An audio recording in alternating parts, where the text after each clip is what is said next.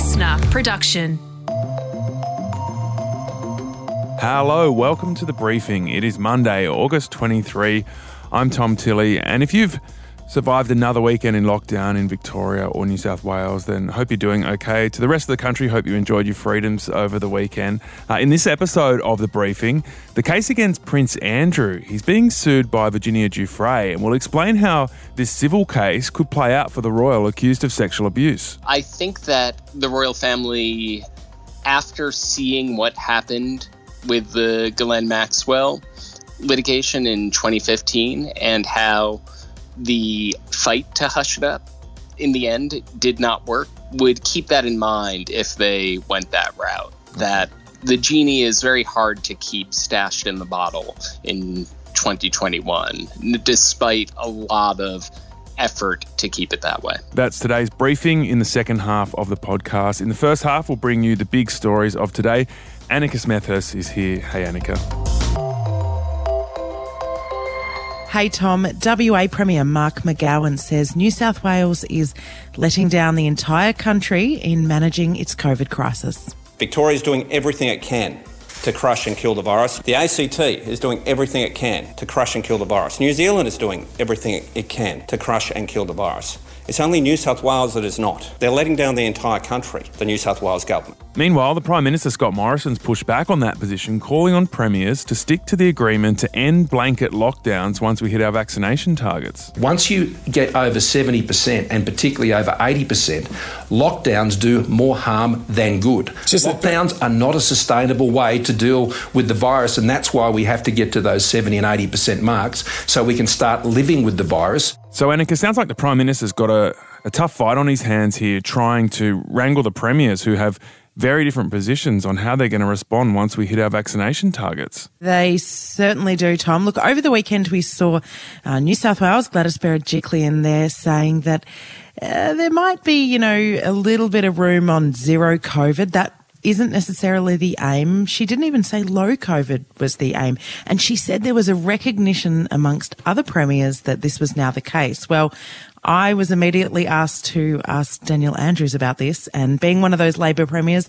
he took the stance of Mark McGowan, saying that no, the agreement we've all come to is either no cases or zero cases, and that's what that modelling was based on, that 70 to 80%. And it seems he's been backed in now by Queensland as well. So, do we know what the Doherty modelling was based on? Was it based on relaxing freedoms from a zero COVID point of view, or does the modelling still hold if we have, you know, several hundred cases or even a few thousand? Well, they've asked for new modelling, which will come to National Cabinet this week, which makes you think that perhaps they're looking at a higher number and that that wasn't necessarily the case the first time. That's definitely what Daniel Andrews and the Labor states are saying that they've requested an update in terms of this modelling based on if it's going to be achievable to still have heaps and heaps of cases every day and come out of lockdowns when 70 to 80% of people are vaccinated or whether we need to get it down to low or zero COVID and wait for those vaccinations to come up. Um, that's definitely the position of Daniel Andrews, Mark McGowan, and increasingly Queensland too. So Gladys Berejiklian did thank those premiers, saying they had come to some sort of understanding about this, mm. but it seems they might be on different pages. Wow, I, I just don't get it. It seems like those Labor premiers are ignoring the experience of so many other countries around the world. I think when it comes to at least Victoria, their experience down here, what happened in 2020 just puts them in a different category. Donut days were always seen as such an important thing, and they're really sticking to that policy. Meanwhile, new COVID restrictions are coming in in New South Wales this morning. Everyone's required to wear a mask outside of their homes now, except when exercising, uh, and even Bunnings has essentially closed except to tradies. Then that also comes with a curfew in those 12 LGAs of concern, 9 pm till 5 am, much like Melbourne had last year.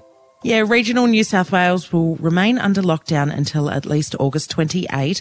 Greater Sydney, Wollongong, Newcastle, and the Central Coast will be in lockdown until the end of September. New South Wales reported the country's highest number of new cases of COVID in one day on the weekend, with 830 infections announced yesterday.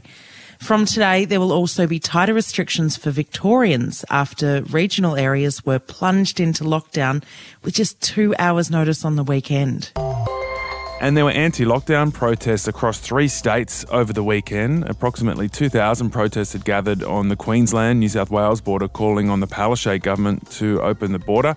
Eight people were arrested and 54 fines were issued. On Saturday, there were violent scenes in Melbourne where more than 4,000 protesters took to the CBD streets.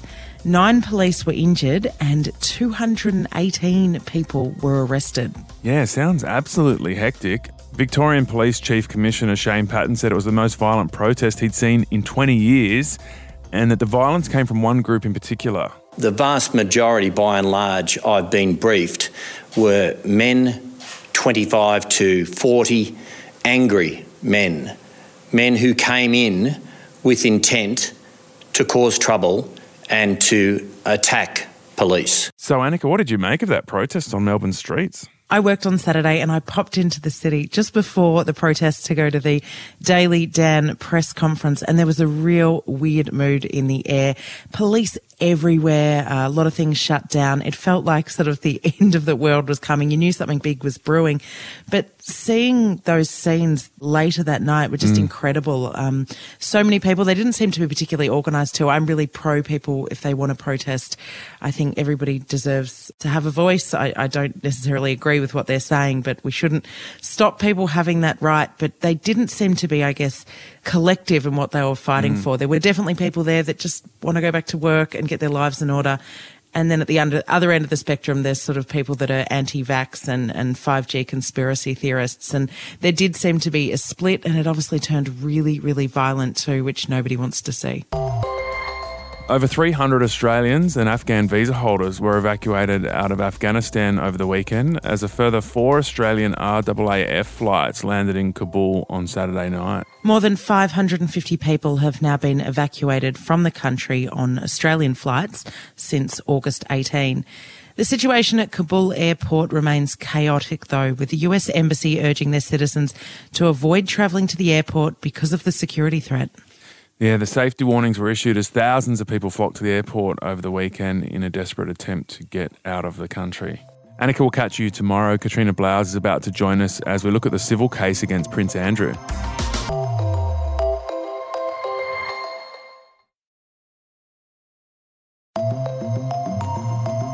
I have no recollection of ever meeting this lady.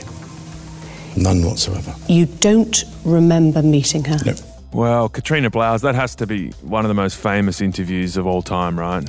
Yeah, who could forget that? Prince Andrew being interviewed by the BBC in 2019 about his relationship with the late convicted sex offender Jeffrey Epstein and allegations about sex with a teenage girl. She was very specific about that night. Mm. She described dancing with you no. and you profusely sweating, and that she went on to have bath, there's a, there's possibly. A, there's a slight problem with, with, with, with, with the sweating um, because uh, I, I, have a peculiar medical condition, which is that I don't sweat, um, or I didn't sweat at the time, and that was. Oh, actually, yes, I didn't sweat at the time because I um, ha- had suffered what I would describe as an overdose of adrenaline in the Falklands War when I was shot at.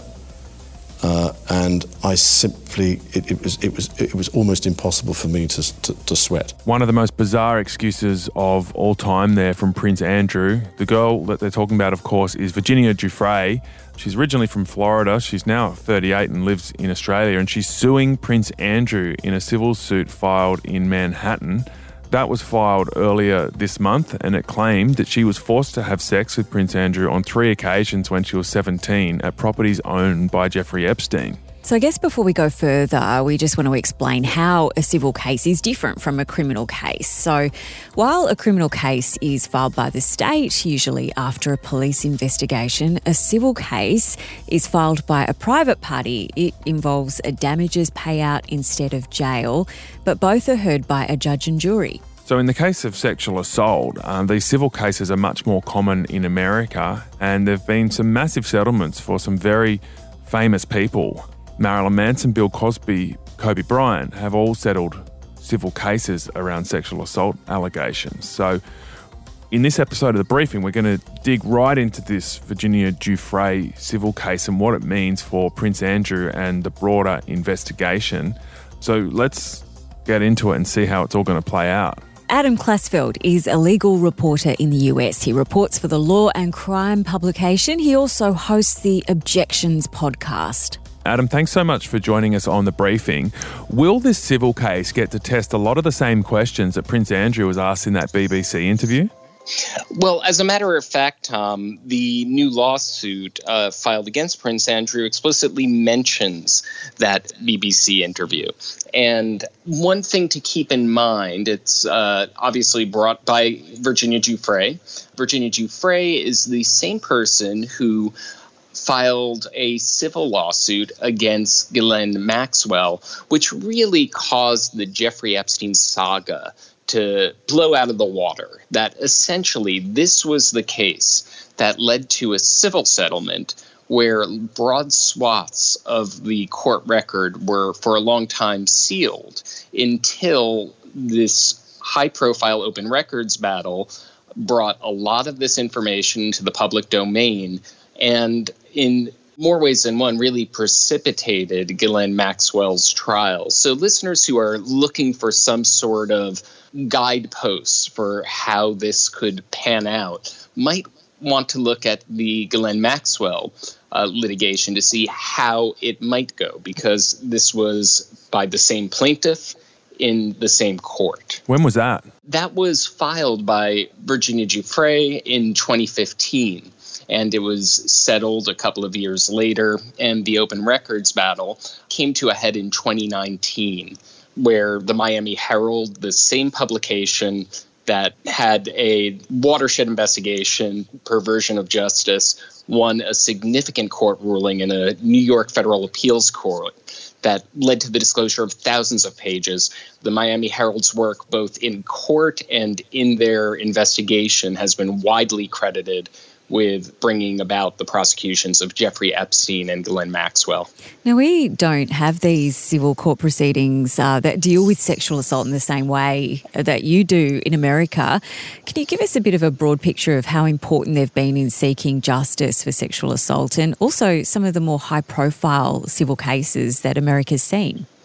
Absolutely. Well, right now, we are seeing a proliferation of these cases for a very specific reason in 2019, around the height of press attention and the revival of interest in the Jeffrey Epstein case, there was a movement to allow alleged victims of childhood sexual abuse to file civil actions in court that may otherwise not have been possible with the statute of limitations. So, New York passed a law known as the Child Victims Act. That law basically extended the statute of limitations one year and it was extended again. So, an interesting thing about this case with Prince Andrew, the lawsuit explicitly mentions the Child Victims Act in establishing the why it's timely and it is part of a flood of cases that have come about that may not have otherwise been possible under the statute of limitations and have been coming about and just ended, just expired this past week. So, what's the purpose and the strategy with a civil case like this? We mentioned the settlements from people like Marilyn Manson, Bill Cosby, Kobe Bryant in the past. Is, are the victims usually, have they potentially struggled to get a criminal case up, or is this done in parallel, or is there often an interplay between the two, like those examples you've given before? Well, there can be a variety of relief. Sometimes it's the trying to get compensation for psychological damage, physical damage. Victims of childhood sexual abuse can seek civil litigation for any number of reasons. Whether they feel that a certain criminal plea deal did wrong the victims, they might choose that avenue to mm. attack that agreement. Uh, they might seek civil compensation or they might bring attention to their allegations that might spark other civil or criminal action. Mm. I will note uh, we just passed the two year anniversary of Jeffrey Epstein's death. His estate had announced in you know timing it along with the second anniversary of his death the settlement of more than $100 million in civil damages to the victims. So, where is this particular civil action, the one brought by Virginia Giuffre, where's that one likely to go? Could it, in fact, force Prince Andrew to testify in court or see some of his staff from that time give evidence? Well, it depends on how much Prince Andrew decides to essentially take part in this litigation? Will he try to avoid participating in it? Right now, it's been docketed. Presumably, they are trying to be service of the lawsuit. We'll see how it happens. This could lead to a deposition. It led to a deposition in the case of the Ghislaine Maxwell case. What does deposition mean it's, in that context? And I understand they don't have the power to extradite him in a civil proceeding. So, this is in the Southern District of New York. The U.S. Attorney's Office from the Southern District of New York quite famously said that Prince Andrew had been uncooperative. And it's pretty extraordinary for federal prosecutors to say that someone who has not been charged with any offenses, accused of any offenses, hasn't been cooperating in investigation. It's even more extraordinary for them to hold a press conference about mm. that as they did, to release a press statement as they did when the person in question is Prince Andrew. Yeah. Virginia Giuffre made sure to mention the prosecutor's remarks in her civil complaint. So that statement that was in relation to a parallel criminal investigation into what happened? Yes, as a matter of fact, the uh, exact quote and the thing that Virginia Giuffre quoted in her lawsuit was former U.S. Attorney Geoffrey Berman going out of the way to say that Prince Andrew provided, quote, zero cooperation, end quote, with U.S. prosecutors and the FBI in the Epstein inquiry. They were contacting him for reasons that they did not specify relating to the Epstein case. And they said that he hasn't been cooperative.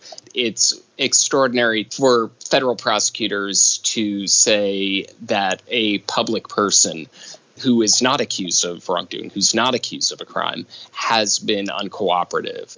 If Prince Andrew doesn't cooperate with this upcoming civil trial and doesn't chooses not to participate, it's usually with a jury and a judge, right? So do they then go to the issue of, of a settlement or can he then choose to settle out of court?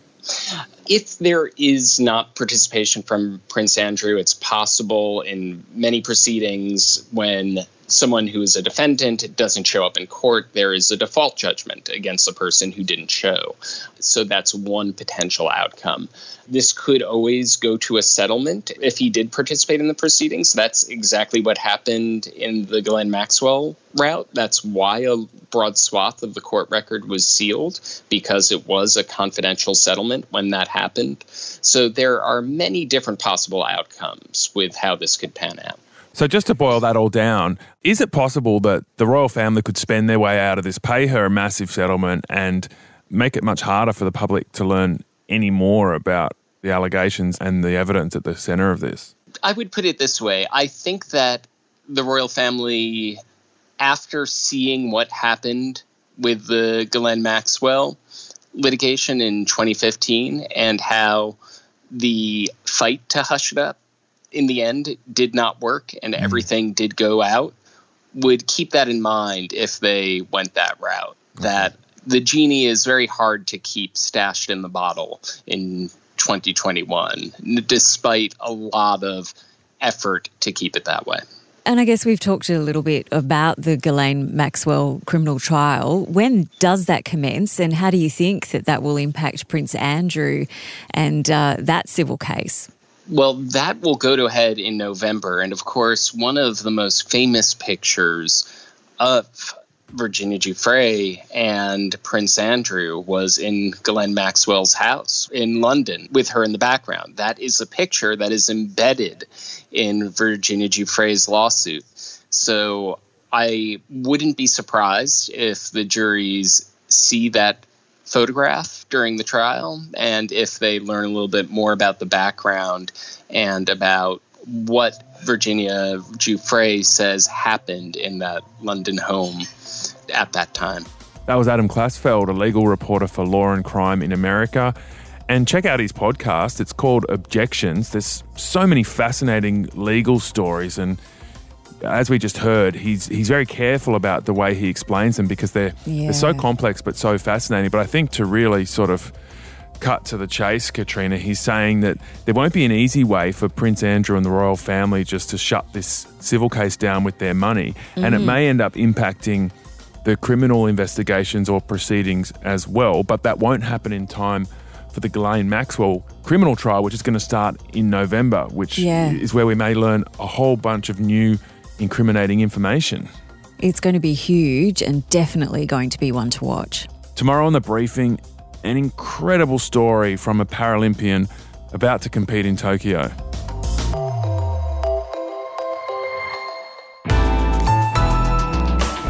Listener.